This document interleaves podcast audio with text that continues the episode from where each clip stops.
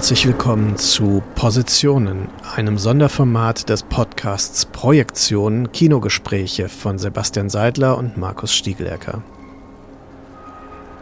In den Positionen widmen wir uns jeweils intensiv einem Gast und diskutieren dessen Werk oder bestimmte vorher definierte Themen. Und heute begrüße ich den österreichischen Regisseur Marvin Krenn, der vielen durch seine sehr erfolgreiche Serie Vier Blocks bekannt sein dürfte. Er hat die erste Staffel dieser Serie gedreht. Er hat aber, wenn man ihn genauer betrachtet, wesentlich mehr zu bieten.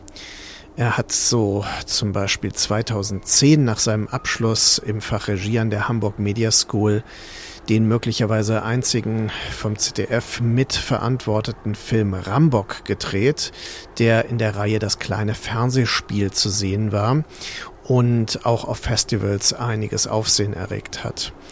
Ähm, noch mehr dürfte äh, der Film Blutgletscher Verbreitung gefunden haben, der in gewisser Weise Elemente von Das Ding aus einer anderen Welt, dem modernen Klassiker von John Carpenter aus dem Jahr neunzehnhundertzweiundachtzig, in die Welt der Alpen versetzt, wo ein Gletscher äh, schmilzt und Bakterien freisetzt, die Tierwelt und Pflanzenwelt und schließlich auch Menschen mutieren lassen. Das ist ähm, im Grunde ein Ticket gewesen, das ihn direkt in die Welt des äh, Horrorfilms führte.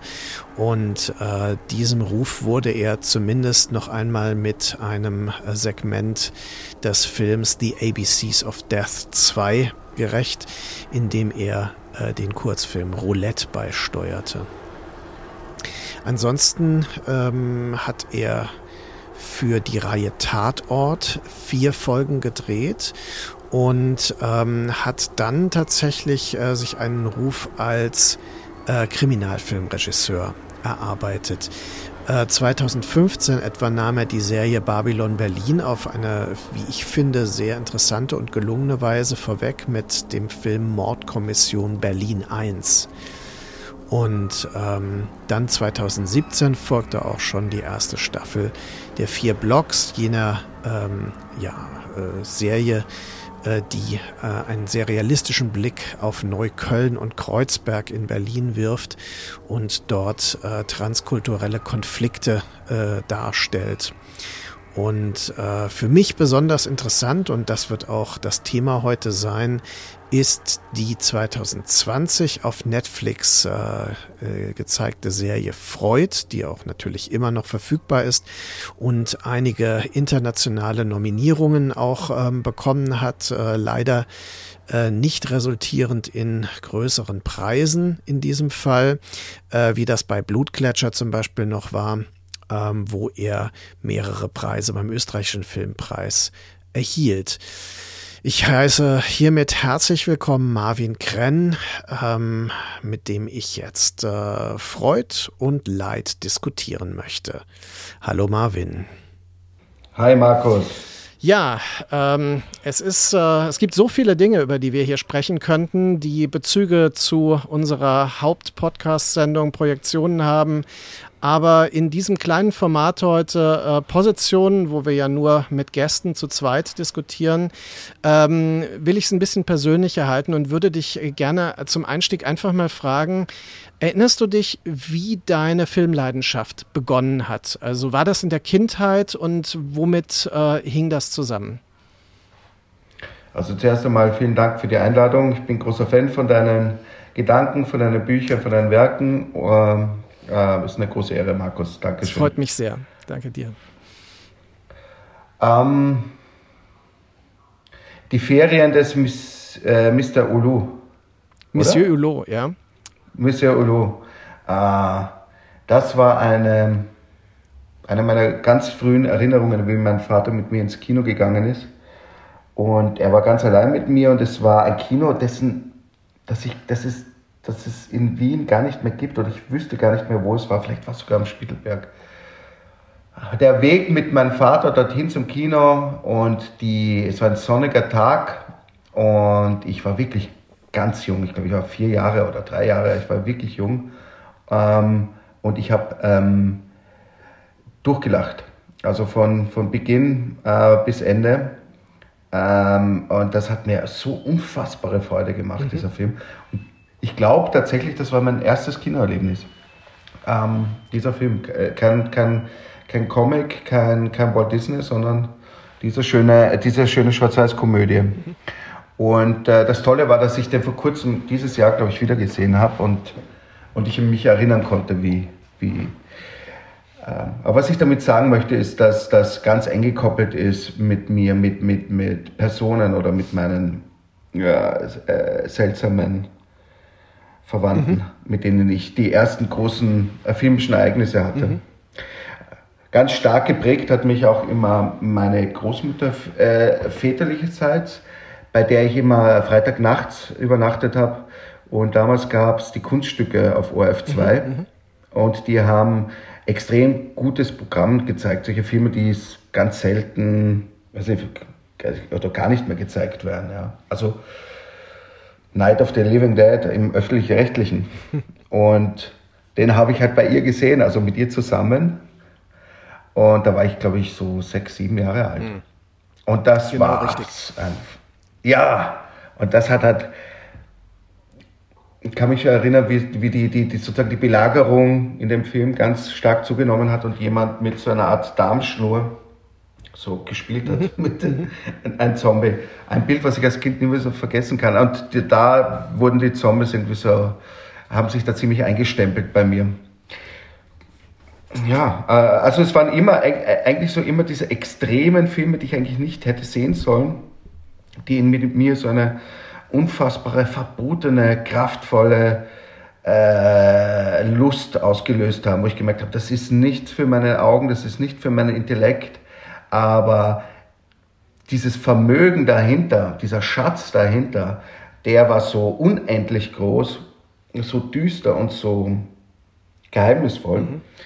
dass mich das extrem gereizt hat. Ich komme auch so, auch so aus einem so intellektuellen Künstlerhaushalt, wo halt Freunde dann immer bei den Eltern intellektuell über Filme geredet haben und ich immer dachte, die reden über Filme. Wie, wie spannend ist denn das so? Und, äh, und diese äh, verkopften äh, oder auch wirklich spannenden Unterhaltungen, wo ich überhaupt nichts anfangen konnte damit natürlich. Ja, die Unterhaltungen der Eltern äh, oder meines Onkels fand ich hochspannend. Ja, ähm, ja das, waren, das, ist, das sind ganz frühe Erinnerungen, die mich sehr, sehr, sehr, sehr geprägt haben. Und dann war meine Mutter, war ich halt oft äh, auch im mhm. Theater mit meiner Mutter, die äh, sozusagen eigentlich eine Art medizinisch-technische Assistentin war und abends dann immer so auf so Underground-Bühnen gespielt mhm. hat und hat mich dann immer mitgenommen. Ja. Also wie nennt man das anders so halt? Und da war ich dann immer dabei bei so einem wilden Wiener Regisseur, Karl Welonczek, und habe den beim Inszenieren äh, zugesehen, so eine verzweifelte Wiener Figur, mhm. aber ein großartiger Typ, ein großartiger Künstler, also ein sehr nachdenklicher Herr. Und dadurch ist das, dieses ganze darstellende, ähm, diese darstellende Kunst auch immer sehr, war mir immer sehr... Ja, sehr nah, aufgrund dessen, dass ich da viel, viel dabei war von klein auf. Deine Mutter spielt ja auch äh, immer wieder mit in deinen eigenen Filmen, ne? Mhm. Ja, also äh, das nur als zusätzliche Information. Wenn ich das richtig verstehe, hast du relativ früh Film als eine äh, Kunst der Intensität erlebt, also quasi das auch genossen, dass das dir intensive, emotionale, äh, affektgeladene Erlebnisse beschert hat. Könnte man das so sagen? Ja, kann man so sagen, ja, definitiv. Weil du gehörst ja eigentlich auch streng genommen noch zur Fernsehgeneration, also Fernsehvideogeneration, kann man sagen. Das du willst sozusagen hören, wie sehr das Fernsehen mich beeinflusst hat? MacGyver, Knight Rider und A-Team? Oder? Nein, ähm, das äh, kannst du gerne erzählen. Es ist aber so, dass äh, ich das auffällig finde, dass es eine Generation gibt, die eben von dem linearen Fernsehen noch geprägt ist und quasi ähm, Opfer gebracht hat, nachts aufgeblieben ist, heimlich äh, Fernsehen geguckt hat, ähm, so, solche Dinge. Äh, und diese Generation ist eigentlich die letzte, aus der dann auch noch Filmsammler wurden und äh, die wirklich also so einen, so einen Hochwert mit ähm, dem Medium Film verbinden. Und danach hat sich das irgendwie aufgelöst. Also auch diese extreme Leidenschaft, die Cinephilie, auch bei Leuten, die Filme machen. Ja, ja, ja, das hat lustigerweise mein Drehbuchautor Benjamin Hessler schon vorausgesagt, wo ich gar nicht dran geglaubt habe, weil ich auch so ein extremer mhm. Sammler bin und auch äh, in die Videotheken genau. gegangen bin. Und, und, und Ben hat, ich glaube zweitausendneun schon gesagt, vergiss den Filmkanon, den gibt's bald nicht mehr. die, ähm, und tatsächlich war er da ein bisschen vorausschauend, weil wenn man sozusagen die Bilderstürme jetzt äh, sich vergegenwärtigt, die auf einmal so Netflix über einen rüberziehen, ist so, ja, it, it, it doesn't, es ist gar nicht mehr so wichtig, leider, oder scheinbar so für die große, für die größere, äh, für die, für die Mehrheit, wer, wer dahinter yeah. steckt sozusagen. Äh, ja. Das ist natürlich ein wichtiger Punkt, weil äh, dadurch, dass ich ja Filmwissenschaftler bin, ist natürlich Filmgeschichte ein ganz elementarer Punkt, äh, nicht nur in meiner Lehre, sondern auch in meinem äh, Bewusstsein und auch in dem, was ich mit Film verbinde, also diese Form der Tradition. Und ähm, das wäre ja etwas, was dann irgendwann auf der Strecke bleibt, dass also Filmgeschichte die Geschichte der letzten zwanzig Jahre wird. Und das ist auch ein Erlebnis, das ich eben meine, dass ich mit jüngeren Filmschaffenden habe, die sich äh, vor allem auf neue Filme beziehen und weniger eben auf äh, diese, diese ältere Tradition von Film. Du hast ja jetzt vor allem Filme erwähnt, die wirklich äh, vor neunzehnhundertsiebzig entstanden sind, ne? Ja, das ist eine krasse Entwicklung. Ich kann die, ich kann die nicht wirklich äh, abschätzen, weil sie jetzt gerade äh, passiert und ich äh, tatsächlich keinen großen Austausch mit jüngeren Filmemachern äh, oder Filminteressierten gerade zurzeit habe. Ähm, äh, auch Corona geschuldet und nun, weil ich auch kein Ausbildner bin. Aber das ist tatsächlich etwas Interessantes, was es gilt rauszufinden, ähm, weil auch ich mich ja total noch beschäftigt mit alten Filmen, auch als Inspirationsquelle. Und, äh, und ich glaube, das ist auch die richtige Strategie, von den alten Meistern zu lernen und sozusagen nicht von der Kopie der Kopie der Kopie zu lernen oder abzuschauen. Also du würdest äh, im Grunde sagen, dass der theoretische und historische Unterricht äh, in der Filmausbildung auch für PraktikerInnen äh, total wichtig ist in dieser Hinsicht? Unbedingt. Ähm, aber das ist Das ist ja unumgänglich. Das ist ja so, auch wenn man sich mit jeglicher Kunstform beschäftigt, äh, muss man ja sozusagen den Urquell einer, einer, eines Gedankengangs oder einer Entwicklung, einer künstlerischen Strömung ähm, oder eines Stils, äh, wenn man so will, oder auch einer Entwicklung eines Genres damit beschäftigen, woher das kommt, um das auch zu entdecken für sich, äh, wo, wo, ist, wo, ist sozusagen, wo ist da meine Position in dem Ganzen.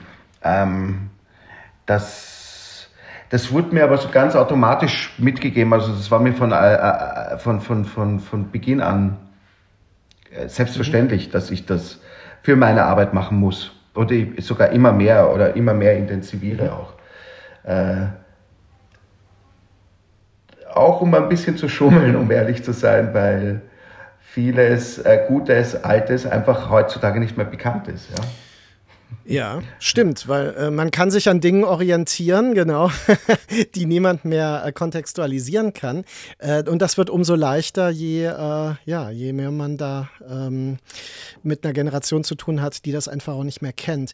Aber ich halte das auch für, für sehr wichtig, äh, dass eben, ähm, ich beobachte aber, dass äh, nicht nur Studierende zum Teil das Interesse verloren haben an filmischen Traditionen und auch Zugänge zu diesen Filmen. Also wenn man äh, im Unterricht Rashomon von Kurosawa zeigt, äh, gibt es Leute, die wirklich sagen, äh, wieso sollte man sich einen Schwarz-Weiß-Film in vier zu drei angucken, der auch noch äh, irgendwie, wo die Leute sich unnatürlich bewegen und sowas, ja.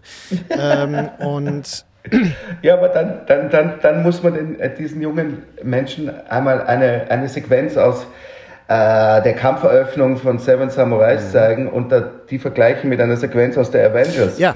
Und dann sieht man, was äh, aktionsreiches Kino ist. Und das ist nicht Avengers, sondern das ist Kurosawa. Das ist physisches Kino, ähm, in der Tat, ja. Das ist physisches Kino. Und das ist, das so funktioniert die Bewegung ähm, in der Kamera, die Bewegung äh, von, von, von, von, von, von, von Massen, die Bewegung von Wind, die Bewegung von allem. Also ich, ich, ich, das Kurosawa ist ganz, ganz weit oben da in meiner, in meinem, in den Meistern, die ich da bewundere. Und auch, auch die, die größte Sehnsucht, sozusagen, in, auch in diese, in, auch in so eine ähnliche Zeit Europas einzutauchen und sowas Kraftvolles ah, ja. äh, zu generieren. Dich interessiert, äh, das ist ja offensichtlich äh, schon auch das ähm, quasi die, das historische Ambiente, also quasi äh, Vergangenheit in Filmen und Serien zu rekonstruieren und dich dann darin zu bewegen, als wärst du quasi in der Vergangenheit mit dem Filmteam. Ja, ja, das ist, ähm, man, wenn man so als Filmemacher anfängt, dann, ähm, ich, dann sagt man nicht, ich möchte so oder so äh, solche Filme machen oder das ist das. Das, das kommt auf einen halt glücklicherweise zu und man ist ein organischer, kreativer Prozess, wo man dann hinkommt. Aber die, die Ausflüge ins Historische waren äh, immer sehr, sehr, sehr, sehr äh, geheimnisvoll und äh, verführerisch. Mhm. Ja. Ja, ich, äh, ich höre es natürlich sehr gerne, dass äh, über Kurosawa äh, immer wieder auch äh, von vielen PraktikerInnen äh, positiv gesprochen wird, weil wenn man ihn mal entdeckt hat, kommt man ja nicht mehr davon los. Das ging mir genauso, deswegen habe ich ein ganzes Buch über ihn geschrieben. Äh, die, ähm, äh, die Ästhetik des langen Abschieds. Und ähm, ja, das, das brauche ich. Das will ich. Was? Das will ich. Auf jeden Fall. Das, äh, das ist halt auch etwas, was man dann vermitteln möchte, ne? Und ich empfinde das als sehr fruchtbar, vor allem ähm, quasi theoretische Ansätze, ästhetische Ansätze und historische an ähm, PraktikerInnen und ähm, Praktiker zu ähm, vermitteln, weil ich oft auch das Gefühl habe, dass danach äh, Dinge sich äh, quasi nochmal verändern und nochmal eine, auch eine Auseinandersetzung mit der eigenen Position dazu erst möglich wird. Aber das ist ja im Grunde das, was du vorhin auch schon gesagt hast. Ähm, du bist äh, über Kurzfilme natürlich ganz klassisch und über eine äh, Regieausbildung in die Branche nach und nach eingestiegen und hast dann mit Rambok, das dürften die meisten kennen, das ist ja ein Film, der vom äh, kleinen Fernsehspiel des Z D F noch äh, quasi unterstützt wurde und vor allem mit Blutgletscher dich als Genre-Regisseur etabliert. Und aus der deutschen Perspektive ist es äh, so, man guckt dann nach Österreich und sieht dann so Filme wie Das finstere Tal oder Blutgletscher und äh, hat so das Gefühl, Mann, äh, wieso ist das in Deutschland nicht möglich? Äh, und das möchte ich dich einfach mal fragen. Äh, wieso ist deiner Meinung nach es in Österreich möglich, solche Filme zu drehen und in Deutschland irgendwie nicht? Ich Ich glaube, wenn man die wirklich die Genrefilme jetzt nebeneinander legt, äh, hat tatsächlich Deutschland da auch prozentuell gesehen im Verhältnis auch die Nase vorn.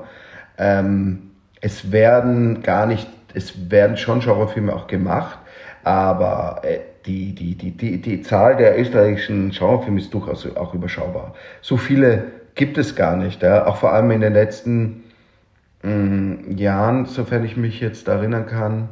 Sind da jetzt gar nicht so viele, gab es jetzt so viele, es gab da von Dominik Hartl ein, äh, zwei, ein Horrorfilm, dann jetzt jüngst, heute gerade ausgezeichnet, äh, österreichischen Filmpreis, ein, ein futuristischer Film, ein, ein, ein Sci-Fi über Artificial Intelligence, der sehr gut ist, glaube ich. Ähm, also sozusagen, sagen wir so, anspruchsvollere Horrorfilme oder Genrefilme, die gibt es in Österreich, ja. Und die werden immer wieder produziert. Tatsächlich gibt es davon weniger in Österreich, äh, in Deutschland, ja. Da gibt es, da setzt man dann mehr sozusagen auf den, auf den, auf den, auf, auf den Erfolg, auf der Kasse oder so, ja. Und, äh, ja. Warum ist das so? Ich glaube, das hat viel mit, mit den, mit den, mit den Machern halt zu tun, äh, und, äh, auch mit der Förderpolitik in Österreich.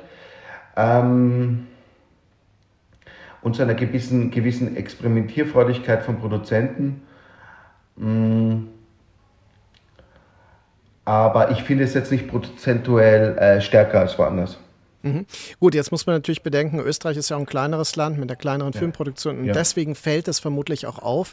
Mhm. Es ist ja auch nicht notwendigerweise so, dass diese Beispiele äh, jetzt kommerziell erfolgreich sind, sondern sie sind eher auffällig, weil sie so radikal und konsequent erscheinen und weil man sich manchmal wünschen würde, man würde diese Konsequenz und Radikalität auch im deutschen Kino finden und ähm, und das, denke ich, ist äh, quasi so ein bisschen so dieser, dieser geheime Neid, der manchmal vielleicht jetzt nicht mehr so, aber in den Jahren, wo das so, also ich sehe, ich sehe rauskam und solche Sachen, also wo man dann immer dachte, ah, jetzt kommt schon wieder sowas aus Österreich und äh, da, da wurde schon drüber gesprochen. Das ähm, ist auf jeden Fall sehr interessant und das österreichische Kino ist sowieso äh, ab den achtziger Jahren spätestens eines, das immer wieder solche erstaunlichen Dinge hervorgebracht hat, ähm, die auch manchmal vergessen sind und mittlerweile wiederentdeckt werden, wie zum Beispiel dieser Neonazi-Film Die Erben, Ähm, der wohl irgendwann äh, erscheinen wird wieder jetzt. Ähm, das sind Dinge, die ähm, ja, also die einfach genau dieses Image des Radikalen und des, ähm, des, des ungewöhnlichen Kinos einfach ähm, dann unterstreichen nochmal. Ja, ich glaube, wir Österreicher haben da irgendwie eine Affinität zum Schmutz oder zur Dreckigkeit oder auch ähm, das Hässliche äh, beim Namen zu nennen.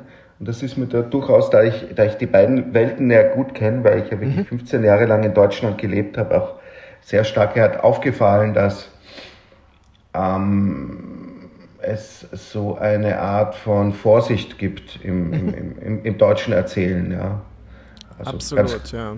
ja. Und so eine Art, ja, entweder man macht es dann so krass, dass es zu krass ist oder dass es, dass es dann sozusagen wieder zu speziell ist und man kommt so in so eine gewisse Amateur-Slasher-Ecke, äh, Underground, ja, ja, Underground-Bereich. Genau. Mhm. Oder man geht, äh, ja, oder man ist sehr, sehr verkopft und sehr elegant und sehr, auch also besonders, so wie die, wie die, ja, wie heißt sie?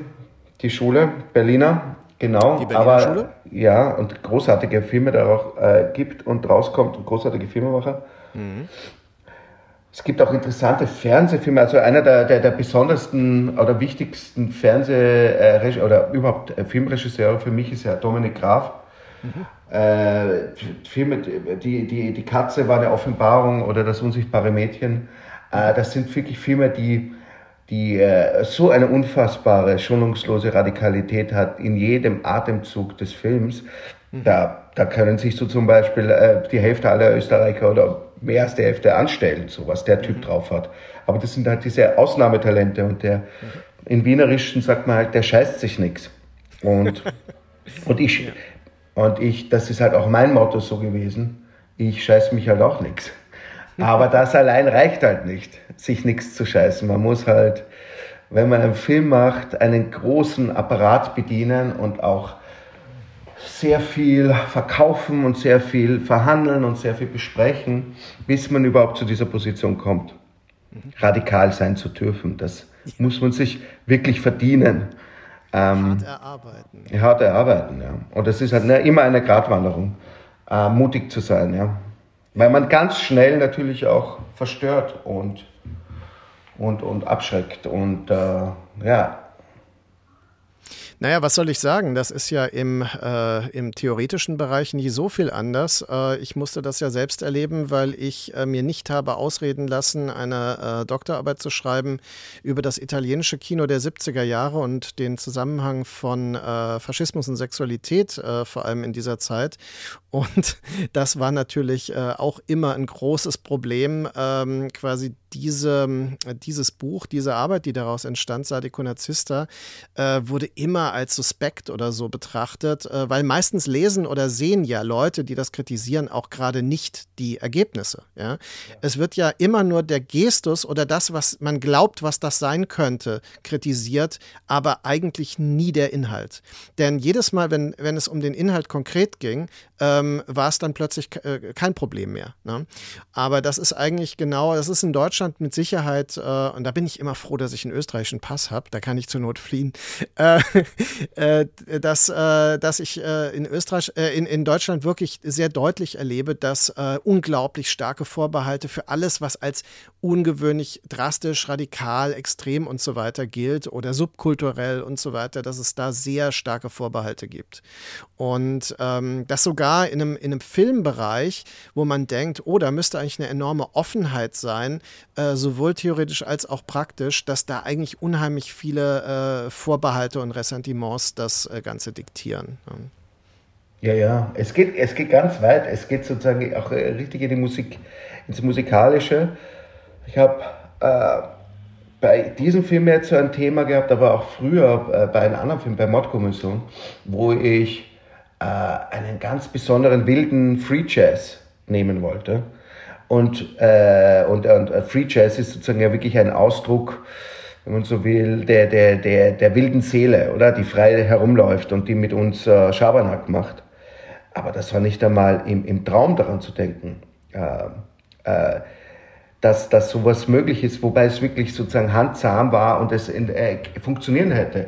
Aber das war da, allein da war mir auf der musikalischen Ebene, war es so deutlich, weil weil, äh, weil sozusagen Free Jazz ja experimentell ist, don't go there, don't do it. It's, wir müssen in der Konvention bleiben, wir müssen in der Spur bleiben, in der Fahrspur.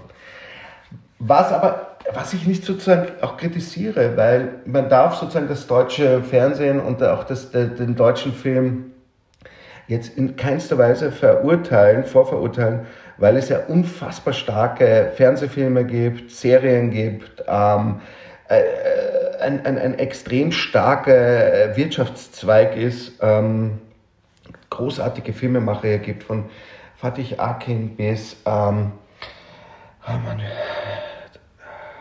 wie heißt sie nochmal? Da gibt es jetzt mehrere Möglichkeiten. Ja, ich meine, ich wollte jetzt eine Kollegin nennen, die ich ganz großartig ja. finde und mir fällt sie nicht ein.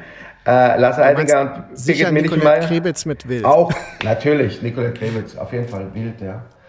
Ähm, nein, es, es ist super, weißt du, es ist, äh, es ist ja auch ganz, ganz äh, fundamentale, großartige Arbeiten, die da gemacht werden. Hm. Ähm, und ich bin, äh, ich bin ähm, mit Marvin Krenn wird es ja auch nicht geben ohne Deutschland, ja. Also... Mhm. Das stimmt, du hast, genau, du ja. hast ja einige dieser äh, jetzt letztjährigen Erfolge hast du ja in Deutschland auch äh, produziert. Also du hat, erwähntest gerade Mordkommission äh, Berlin eins. Das ist ja in gewisser Weise eine Vorwegnahme des Hypes um Babylon Berlin, kann man sagen. Also das ohne dem Film jetzt zu schaden, ne?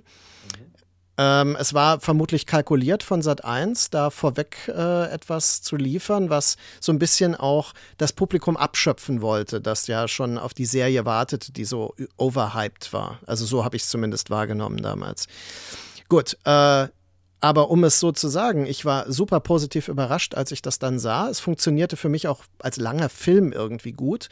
Und ähm, es hatte eigentlich mehr von dem, was ich mit dieser Zeit äh, verbinde, persönlich, auch durch andere Quellen, andere Filme, als dann zum Beispiel die Serie, die Tom Tykwer dann gedreht hat, die ja unheimlich überladen ist. Ja?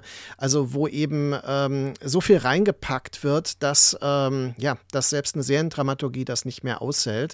Und äh, das ist äh, so schön äh, reduziert und ähm, fokussiert in dem Film, den du da gemacht hast. Wie siehst du denn den rückblickend jetzt? Für mich war das mein erster großer Film, das war äh, meine erste Chance sozusagen, äh, so mal mit einem größeren Budget umzugehen. Da habe ich drei Tatorte in einem Jahr abgeliefert, das war sozusagen nach Blutgletscher, drei Tatorte, dann war ich plötzlich in dieser Fernsehfalle mhm. und dann hat mich Querenberg aus einem anderen Fernsehfilm rausgeholt und gesagt, Marvin, mach doch das, willst du das nicht machen? Mhm. Und... lustigerweise wollte ich da meinen Kameramann, meinen Altgedienten mitnehmen und er sagt so, was, das für Sat eins? Mache ich nicht. Und ich so, du Idiot, das ist doch scheißegal, die, die geben uns vier Millionen, vier Komma fünf Millionen äh, und ich, wir können, das ist halt eine, eine Leinwand, die wir bemalen können. Äh, das fand ich hochinteressant, ähm, dass, er so, dass er damals so in, in Kategorien auch gedacht hat, was man auch durchaus respektieren kann. Mhm. Aber ich habe das als äh, total sportliche Aufgabe empfunden und da begann sozusagen auch mein Interesse oder meine Liebe, äh, mit, mit, mich mit Geschichte auseinanderzusetzen. Ja.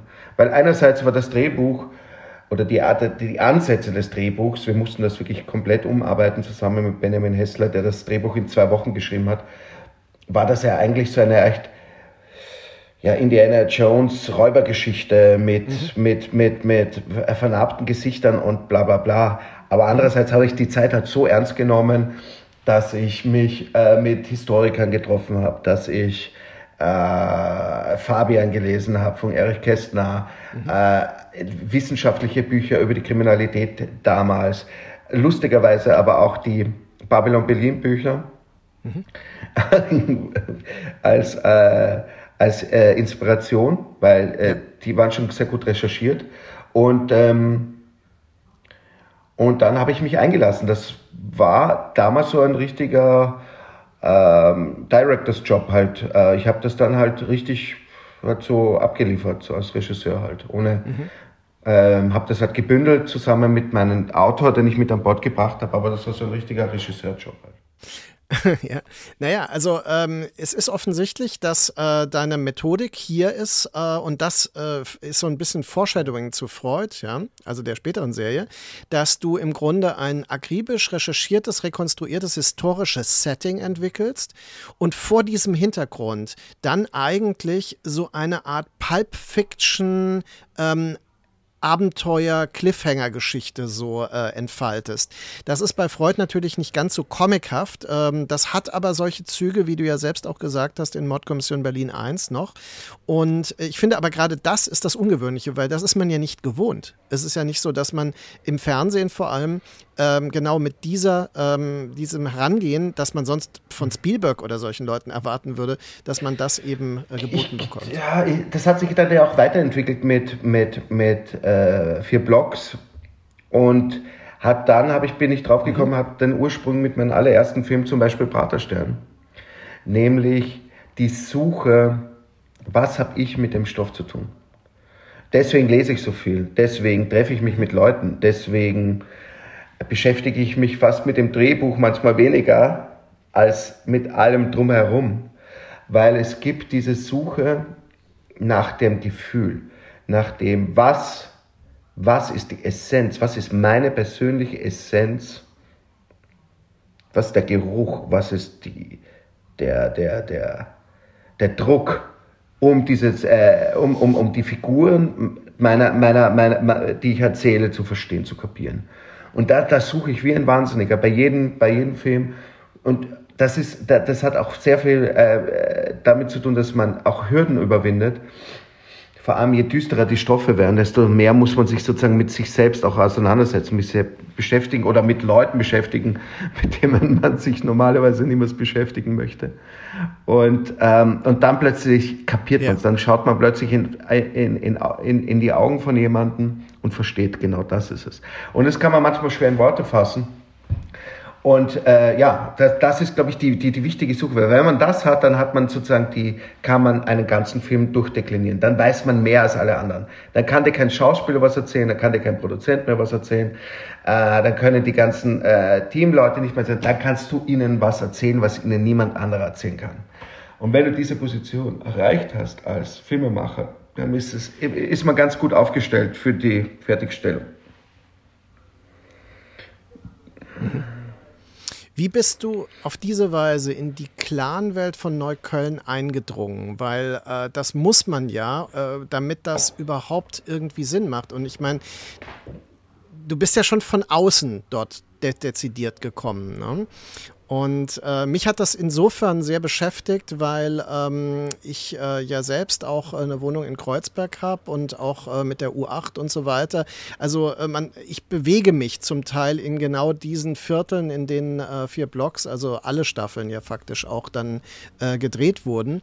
Und ähm, aber wie dringt man in dieses Milieu ein, sodass man das fiktionalisiert? Ja, gerade bei Vier Blocks war es lustigerweise ein...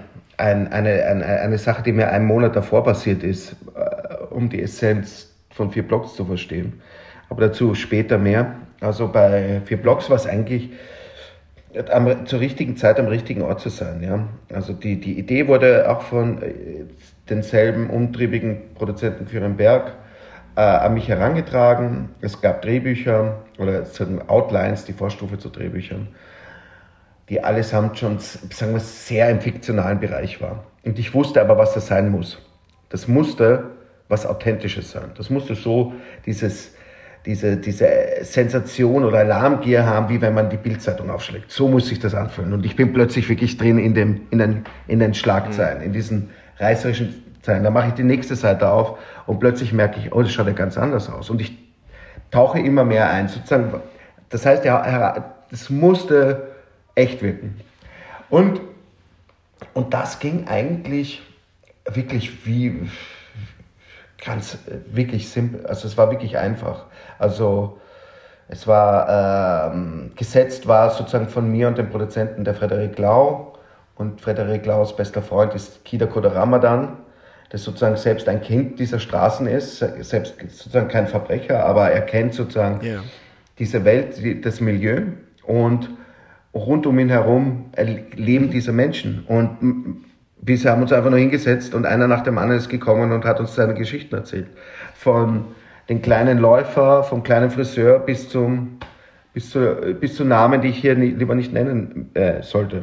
Und ähm, jeder, das war das, das Spannende und was, was ich so großartig fand an, oder das, so, so, so einen großen Luxus auch, du hast gespürt, dass die Sonnenallee ähm, vor Geschichten explodiert mhm. ist. Ja, die, die, die, die Jungs, die dort sozusagen auf und ab gehen, die dort leben, das sind Cowboys. Cowboys erleben großartige Geschichten, sammelnde Geschichten, erzählen sich gegenseitig die Geschichten. Und die, die waren bereit, sozusagen der Welt ihre Geschichten zu geben, ja, oder ihr Gesicht ja. zu geben. Es war wirklich so, man musste da wirklich nur mehr hingehen und hat es ja. bekommen. Und ich wurde sozusagen,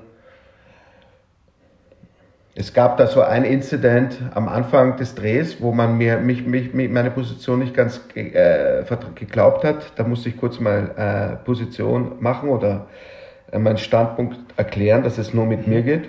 Und dann war die Sache auch äh, ge äh, geklärt für die erste, für die erste Staffel. Mhm. Für die anderen Staffeln ist das was anderes. Aber die erste Staffel war dann so halbwegs geklärt. Und es war auch ein, eine unfassbar schöne Erfahrung, äh, das zu drehen. Es war eine, wirklich ein befreiender Prozess, weil äh, wir wussten alle, sowohl die, die Leute, die vor der Kamera stehen, als auch die Leute hinter der Kamera, als auch Neukölln, dass das, was wir tun, was Superes ist oder was Tolles werden kann. Und äh, der Geist war sozusagen von allen gemeinsam getragen. Und es ging nicht sozusagen um, ja, um Geld oder um irgendwas, sondern es ging wirklich um die Sache. Und das spürt man, mhm. finde ich, auch in der ersten Staffel. Absolut. Ähm, ich habe die gesehen, bevor ich, ähm, oder zu der Zeit, wo ich anfing, in äh, Berlin regelmäßig zu arbeiten und äh, auch dorthin gezogen bin, nach Kreuzberg in dem Fall, allerdings in Nähe vom Cottbusser Tor.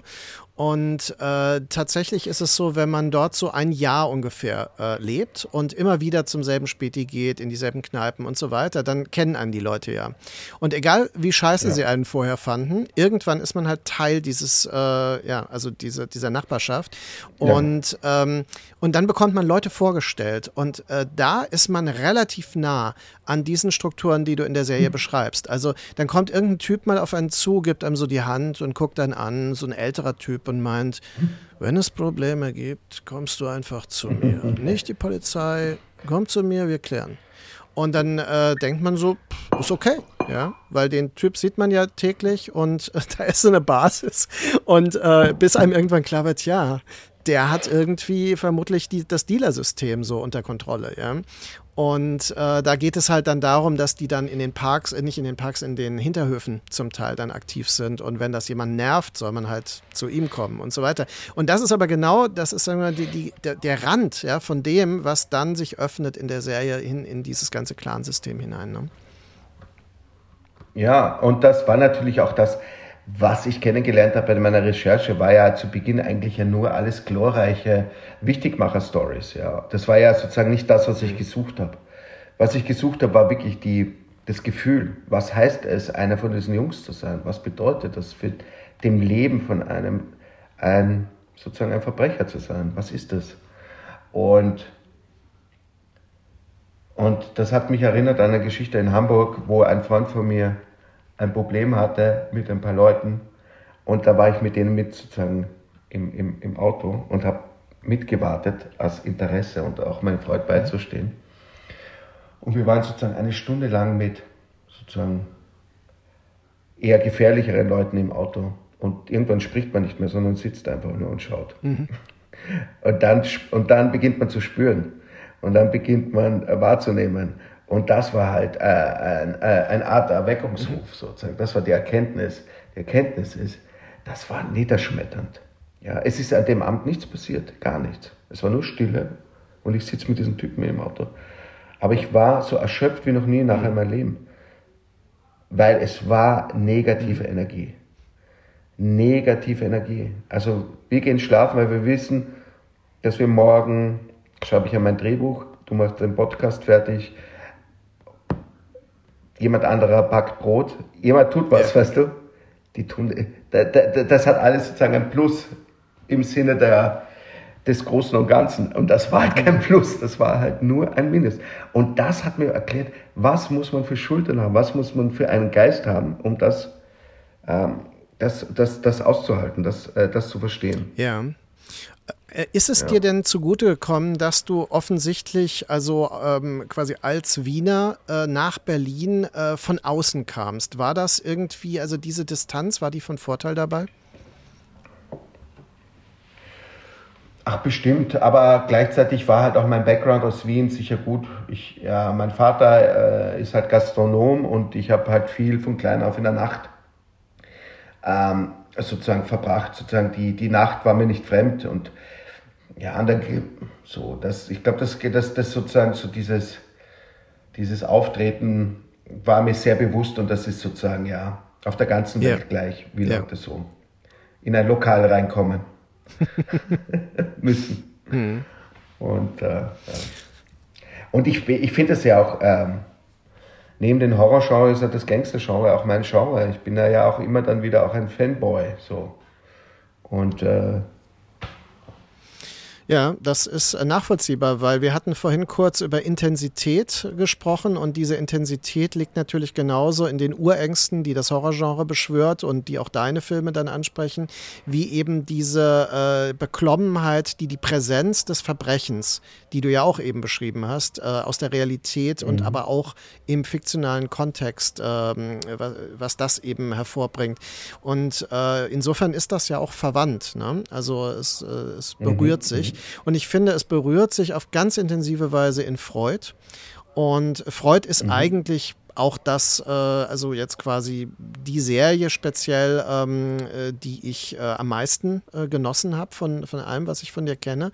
Äh, ich habe mich der sehr nahe gefühlt, weil äh, sie äh, viele Dinge zusammenbringt, die, äh, glaube ich, provozierend sind, äh, weil sie ja kein Biopic ist, weil sie ja gerade nicht den realen Freud, sondern sie, sie bezieht sich auf Elemente, ja, aber sie spielt eher damit und äh, gleichzeitig aber eine Zeit ähm, beschwört, die, die man sich doch so vorstellen kann. Also das, was wir vorhin auch schon hatten, dass du eine Zeit rekonstruierst, schon auf eine Weise, dass man das Gefühl hat, man ist jetzt dort. Und dann kommen aber unheimlich viele Intensitäten zusammen. Und da haben wir Horrorelemente, da haben wir das Verbrechen, es passiert ja ein Verbrechen, in das Freud verwickelt wird. Und ähm, all diese Elemente verschrauben sich zu einem zu so einem delirierenden ähm, Konstrukt, was, äh, was ich absolut ungewöhnlich fand und, äh, und einzigartig auf eine gewisse Weise. Danke, Mann, das tut echt gut zu hören. Äh, Freud kam raus und da ist die ganze Corona-Scheiße, hat da angefangen und das war halt echt die denkbar schlechteste Zeit, dass so ein ähm, wahrhaftiger, düsterer Stoff den Leuten vorgeführt wird, weil da, damit wollten sie einfach nichts zu tun haben. Der Eskapismus äh, sozusagen hat die zwanzig zwanzig, zwanzig einundzwanzig geprägt und nicht sozusagen das ähm, düstere, aufklärerische. Und deswegen freut mich alles, was sozusagen jetzt äh, retrospektiv äh, lobend äh, zu Freud kommt, weil ähm, Es ist Benjamin Hesslers und mein Magnus Opus, wenn man so will. Ähm, äh, Benjamin Hessler ist sozusagen mein wichtigster äh, Partner und äh, alle unsere Filme, also mich gibt es nicht ohne ihn mhm. und vielleicht umgekehrt auch, aber wir sind, äh, wir haben uns sozusagen dem Unheimlichen ab der Filmhochschule verschrieben. Und das Unheimliche wirklich fünfzehn Jahre lang kreativ studiert. Ja, in all seinen Formen, in all seinen äh, Ausrichtungen. Und äh, Ben ist ganz großartig, er hat äh, Literaturwissenschaften äh, studiert. Und sein, seine Master's Thesis war Haunted Houses in the English Literature of the mhm. nineteenth century. Sozusagen, er ist so ein Edgar Allan Poe und H P Lovecraft Experte. Also im Grunde Gothic Fiction. Gothic Fiction, ähm, ja, voll. Und das ist ja, also ich habe Freud auch ganz klar als eine, eine Gothic-Serie in dieser Tradition gesehen, ohne dass sie in die Fallen geht, in die manche äh, quasi Geisterfilme und Dinge und auch Serien mittlerweile, die man relativ häufig sieht, auch Teile von dem viel gelobten American Horror Story äh, Komplex. Ähm, ich finde, Freud ist da näher dran, weil ähm, da ist eine Sache, die wichtig ist, nämlich die Psychoanalyse und äh, vor allem auch das Unheimliche, das mit der Psychoanalyse verknüpft mhm. ist und äh, die gerade das das Nicht-Ergründbare des menschlichen Geistes. Mhm. Und äh, das wird ja hier visualisiert. Oh Mann, echt, also das, das haben wir halt ganz früh verstanden, ähm, was das, also dann die, die Dialektik des Unheimlichen, oder wie, wie soll ich das nennen, was, äh, oder auch die, das Porträtieren des Unheimlichen im Film. Was ist unheimlich? Gibt es Geister, gibt es nicht Geister? Sind sie äh, Einbildungskraft oder sind sie tatsächlich da? Genau dieses Spannungsverhältnis hat uns in all unseren Filmen begleitet und vor allem auch in Filmen, die noch, die, die nie verfilmt worden sind. Vor allem Geister, wir haben ungefähr zehn Geisterfilmdrehbücher, die nicht gemacht worden sind. Und ähm, dann äh, hat uns der Produzent Heinrich Ambosch konfrontiert mit dem, mit so einer, mit so einem ersten Entwurf von ähm, von so einer Freud-Serie, die damals viel mehr in die Richtung ging von von ähm, Mordkommission Berlin eins, also f- sehr, sehr, sehr äh, fast funny, fast äh, quirky, äh, Indiana Jones-esque war. Ja. Auch nicht schlecht, also der Stefan Brunner, unser anderer Autor, hat das sozusagen so vorgeschrieben. Und dann kamen halt wir beide an und haben gesagt, das ist eigentlich genau unser Tätigkeitsfeld, das ist unser Bereich, wo, wo, wo wir alle unsere Gedanken, Thesen e- endlich mal ausspielen können. Und äh, haben, haben halt gesagt, wir müssen, da war die, da war es ganz klar, Freud war eine richtige Kunstfigur, ja. Und wir mussten, und wir war, unsere Idee war halt, wir versuchen so nah wie möglich es geht, Freud echt Freud sein zu lassen. Das richtig ernst zu nehmen. Bei ihm war es so, in der folgenden Variante war es so, dass Freud halt so Folge für Folge so fast so, wenn man so will, einen Fall löst. Und gesagt, nein, nein, nein, wir müssen, er muss einen Fall lösen, der eigentlich sein eigener Fall ist, über acht Folgen. Und wir müssen in die, und ins unbewusste Wien eintauchen, ist gleichzeitig ins unbewusste Freuds einzutauchen. Mhm. Und wir müssen überhaupt, die, die Aufgabe der Serie ist, das Unbewusste zu zeigen, aufzubauen. Was ist das Unbewusste? Also eine, Äst- eine, eine ästhetische Psychoanalyse ja. der Psychoanalyse. Ja. ja, wenn man so will. ja. ja, und... Ah. M- Ja, es war auf jeden Fall ein, ein, ein unfassbarer Trip, die Serie zu machen, zu schreiben, zu entwickeln, äh, fertigzustellen.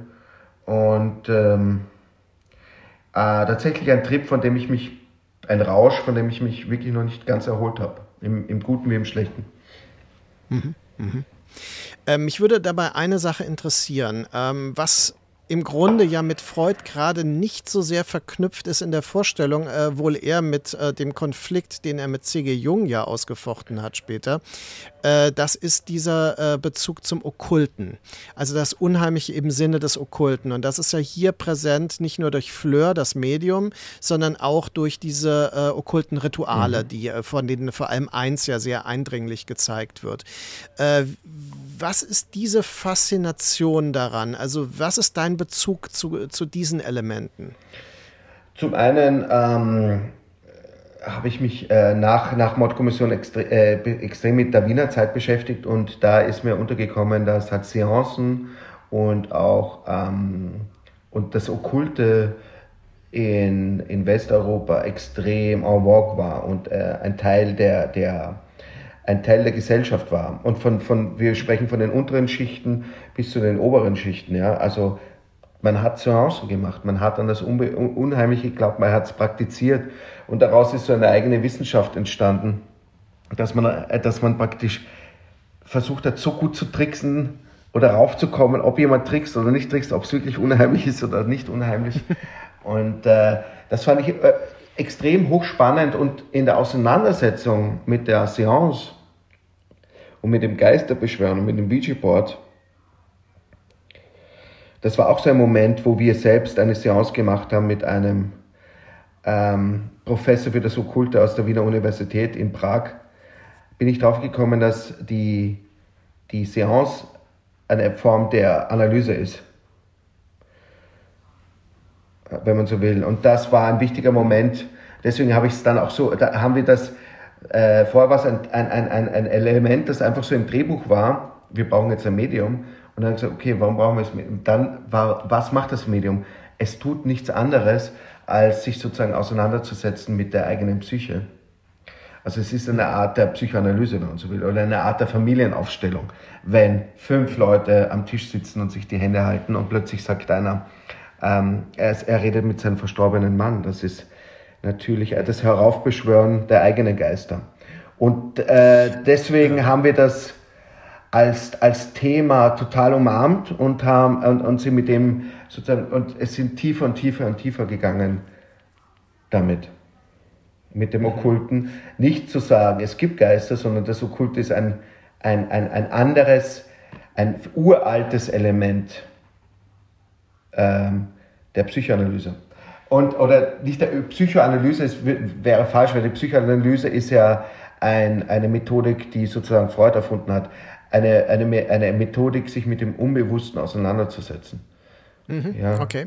Äh, das kann ich insofern total gut nachvollziehen, weil ja all diese Methoden, auch die Tarotkarten und so weiter, ähm, betrachtet werden können als, als Trigger, die das äh, Unbewusste quasi ähm, herausfordern und uns Zugänge ermöglichen können. Und das wäre natürlich bei so Seancen genau dieselbe, äh, derselbe Vorgang.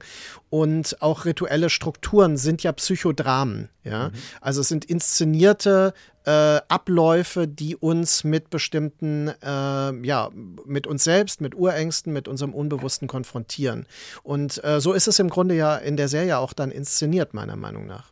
Ja, ja, unbedingt. Also das ist ja die große, große Auflösung dann mit Fleurs äh, großen Trauma, ähm, dass sie ja. sozusagen, dass sie das verstehen muss, um, um ihre eigene, ja, um aus ihrem eigenen Gefängnis und ohne Ohnmächtigkeit auszubrechen. Ja, Fleur ist ja die geheime Hauptfigur natürlich. Mhm. Also die, so habe ich das zumindest begriffen. Und es ist sehr interessant, weil ja Fleur Salome äh, verweist ja im Namen auf Lou Andreas Salome, die tatsächlich ja ähm, mhm. äh, Bezüge hatte und auch Bezüge, wenn ich das richtig sehe, zu Nietzsche zum Beispiel. Tatsächlich, aber ich muss jetzt hier gestehen, das war damals in meiner, in meiner Recherche gar nicht so, so elementar mhm. wichtig. Was ja, ich viel, okay. viel wichtiger, oder nicht viel wichtiger, aber was ich sehr spannend finde, ist Freuds äh, Wohnstätte. Mhm. Und das war damals das Sühnhaus. Und das haben wir, wie wir da drauf gekommen sind, dass der junge Freud nicht in der Berggasse neun gewohnt hat. Da hat er erst gewohnt, nachdem seine Frau das erste Mal schwanger war und sie zu ihm durfte, weil die hat ja lange Zeit in Hamburg gelebt. Mhm. Sondern das Sühnhaus war ähm, seine erste Arbeitsstätte. Und warum hieß das Sühnhaus Sühnhaus? Weil davor war das Ringtheater dort. Und das Ringtheater ist während einer Vorführung komplett abgebrannt. Und das kann man sich so vorstellen wie ein absolutes äh, nine eleven. Sind dort vierhundert ähm, Zuseher qualvoll verbrannt im Kino, weil damals gab es keine Fluchttüren. Die Türen gingen nach innen auf und nicht nach außen. Die Fluchttüren, Öffnungen haben mit dem Ringtheaterbrand zu tun. Auf jeden Fall war das so ein, ein tragischer, traumatischer Vorfall in Wien. Ähm, das war neunzehnhundertsechsundachtzig. Und dann hat äh, der Kaiser Franz Josef sozusagen seine Schuld getan, seine Sühne getan und hat das Sühnhaus aufgebaut, was Neogotik war. Neogotischer Baustil, so, es sieht so aus wie das Rathaus bei uns in Wien, also wirklich unheimlich, was total mhm. äh, sozusagen auch eine Ironie des Ganzen ist. Und dort wollte tatsächlich niemand ähm, wohnen oder ordinieren. Und Freud als alter Naturwissenschaftler und Positivist hat gesagt, was soll der ganze Quacksalber? Natürlich gehe ich da rein und habe meine erste Praxis. Und das Unheimliche an dem Ganzen war, dass seine allererste Patientin, die ein Freund aus ihm, aus Mähren zu ihm geschickt hat, aus, nein, das war Rumänien, war eine Frau, seine Frau, die, die sozusagen an Hysterie gelitten hat, ist, anstatt dass sie bei ihm anklopft und seine erste Patientin ist, ist sie in dem Arkadenhof in den letzten Stock gegangen und hat sich sozusagen das Leben genommen, bevor er überhaupt mit ihr sprechen konnte. Ähm, das heißt, sehr tragische Geschichte, und aber dieses Haus war allein schon so, dieses Unbewusste der Stadt, dieses Unbewusste, mit dem sich Freud auch auseinandersetzen musste, dass wir das halt als, als zentrales Motiv für unsere äh, Serie total umarmt haben, und wo ich so richtig gierig darauf war, in Folge sieben diese Art Verschmelzung zu machen, dass das Haus plötzlich das Unbewusste jeder einzelnen Figur wird und alle sich in einen äh, schwarzen Raum begegnen oder nicht begegnen, oder jeder begegnet sich selbst seinen eigenen Ängsten oder Gedanken oder Erinnerungen. Mhm. Ja. Also das, da war ich schon extrem dankbar, was sozusagen Wien mir äh, schenkt, meine Heimatstadt mir schenkt an, an, an, an, an großartigen Zutaten, Ähm, diese Serie zu machen, ja. Also das ist eigentlich ein bisschen das, worauf ich vorhin mit der Frage hinaus wollte, dass bei Berlin und den Clans und so weiter ist es ja quasi eigentlich gerade nicht deine Welt, sondern es ist eine Welt, die du dir erschlossen hast, während Freud ähm, ist eine Welt, in der du lebtest, ohne dir dessen lange Zeit bewusst zu sein, und die dir dann quasi von innen her erschlossen mhm. hast durch diese Serie. Und da, das habe ich das Gefühl, dass das nochmal auf eine andere Weise, ähm, ja, also so einen kreativen Prozess da äh, spürbar macht. Äh, weil ich hatte auch, ähm, also ich muss sagen, ich, ich werde mir die auch nochmal ansehen. Ich habe sie bisher nur einmal gesehen, weil das ist ja das Unglückliche, sie, äh, solche Dinge erscheinen ja nicht mehr als Heimmedien, ne? Mhm. Oder ist da irgendeine Hoffnung, besteht da eine Hoffnung, dass man die irgendwann mal als Blu-ray noch bekommt? Oder? Ja, lustig, ich habe auch heute daran gedacht. Ähm, da, da, das, da, da war ich mich mal kümmern, da war ich mal, äh, mein, mein Freund äh, Moritz Peters von Koch Media mhm. mal an, anquatschen. Das sollte man kaufen. Also das wäre äh, wirklich äh, wünschenswert, weil ähm, gerade wenn sie jetzt zum Beispiel verschwindet. Als, als ein es wird verschwinden, ja. Irgendwann wird es Netflix nicht mehr zeigen, und das ist echt tragisch. Ja. Dann ist das weg. Genau. Und man, ja, und man wird sich kaum noch erinnern, ja. Außer ein paar Leute schwärmen noch irgendwie, in der, schwelgen in Nostalgie.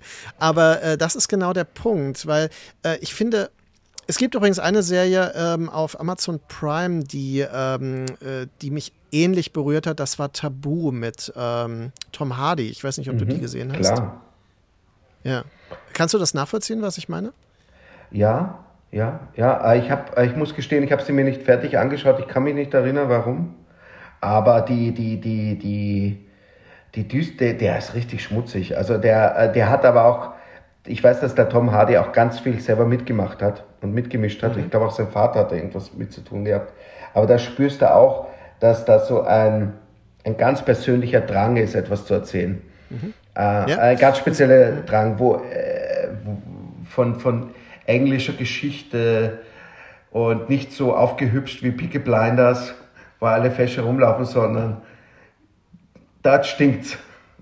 An dem Hafer stinkt's, ja. Mhm.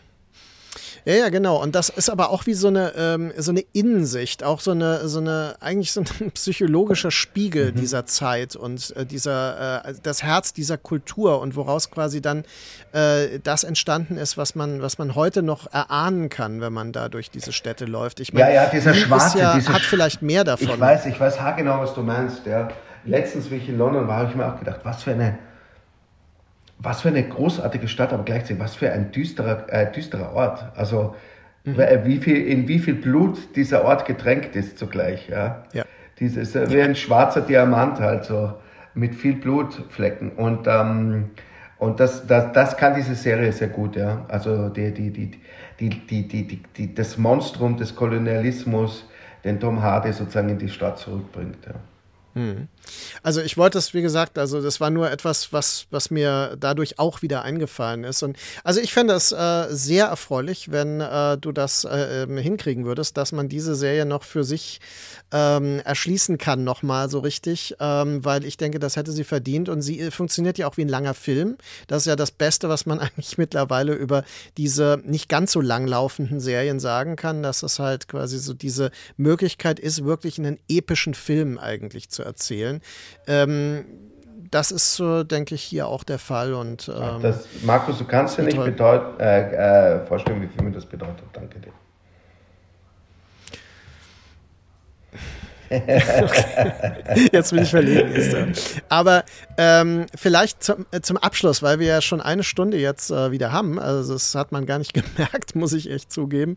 Ähm, der, was, was ist denn, was beschäftigt dich momentan? Also was, äh, was ist zu erwarten? Kannst du da schon irgendwas sagen? Naja, Freud war schon durchaus eine Reise in die, in, in, ins Herz der Finsternis von Marvin Krenn auch ein bisschen so. Und, und dann war auch äh, Corona, das geht an niemanden spurlos vorüber, und ich habe die Zeit genutzt, etwas zu machen, nämlich eine, eine Wiener Komödie zu schreiben und mal versucht, witzig zu sein, von vorn bis hinten. Und hab, ja, und das, das wird man mal sehen, ob das, ob das, ob das wirklich funktioniert. Das heißt, äh, der Film heißt Der weiße Kobold, ist ein Fernsehfilm, ist ein kleiner Film, kleines Budget. Ich konnte sehr frei arbeiten und äh, mit Frederik Lau wieder arbeiten, was sehr schön war. Mhm. Ähm, der einer meiner Lieblingsschauspieler ist. Offensichtlich. Ja, und ähm, genau das. Und jetzt habe ich vor, ich darf noch nicht genau sagen, für wen und was es ist, mhm. aber ich gehe wieder in die Richtung von Vier Blocks und äh, möchte da was sehr Wildes, Großes, Europä- Europaweites erzählen. Mhm. Und das beschäftigt mich jetzt gerade. Und äh, da bin ich sehr, sehr, sehr entflammt gerade. Und danach gehe ich wieder zurück ins, ins, in die, in, in, ins, ins Mysteriöse und mache was äh, Schönes aus der Vergangenheit. Und ich höre eine Katze. Das klingt... Ja, ich auch. Das ist, äh, das ist mit Sicherheit äh, Absicht. Wer war das? Er heißt ähm, Absicht? Das war Absicht? Deine naja, Katze heißt äh, weil, Absicht. Das meinte ich nicht. Ich meinte das Miauen an dieser Stelle, wo du das teaserst. Aber ja, äh, ja Marvin, ähm, es hat mich sehr gefreut. Es war ein extremer, äh, in, extrem interessanter Einblick äh, in einige Dinge, in Fragen, die ich mir wirklich gestellt habe, auch als ich deine Sachen bisher so gesehen habe. Äh, und äh, es ist irgendwie ein Anfang einer Kommunikation, habe ich das Gefühl. Mhm. Und wir werden das äh, hoffentlich und mit Sicherheit irgendwann fortsetzen. Super. Ah, ich, ich danke dir für die, für die Zeit, für die Gelegenheit. Sehr gerne. Dann äh, bis, äh, bis bald. Tschüss.